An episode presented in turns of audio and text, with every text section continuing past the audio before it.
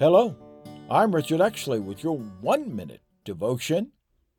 A fifth factor in wise decision making is to determine the best use of your limited resources. A sixth factor is timing. Ask yourself is this the best time to launch our plan? Determining the best time to act requires a comprehensive overview of the business or spiritual climate and how it will affect your plans. A good decision implemented at the wrong time, either too soon or too late, is no better than a bad decision. To ensure the greatest possibility of success, you must strike when the iron is hot. Lord, give us a wisdom to determine the best use of our limited resources and the best time to act. Amen.